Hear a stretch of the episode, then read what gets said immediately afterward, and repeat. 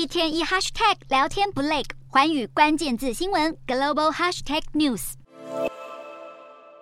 全球油价可能再出现波动，石油输出国家组织加上结盟油国，也就是 OPEC Plus。四日在维也纳总部召开会议，会后沙地阿拉伯宣布，从七月开始，每天将会再减产一百万桶石油，而且减产期间可能会再延长。这被认为是为了要支撑不断下跌的油价。今年四月，OPEC Plus 也曾经宣布减产，但是这段时间油价不升反降，暴跌了超过百分之十。例如布兰特原油就跌到每桶大约两两千一百五十台币，这是二零二一年十二月以来的最低水准。外界就担心，当前美国通膨未解。中国经济也停滞不前，石油需求恐将在下滑。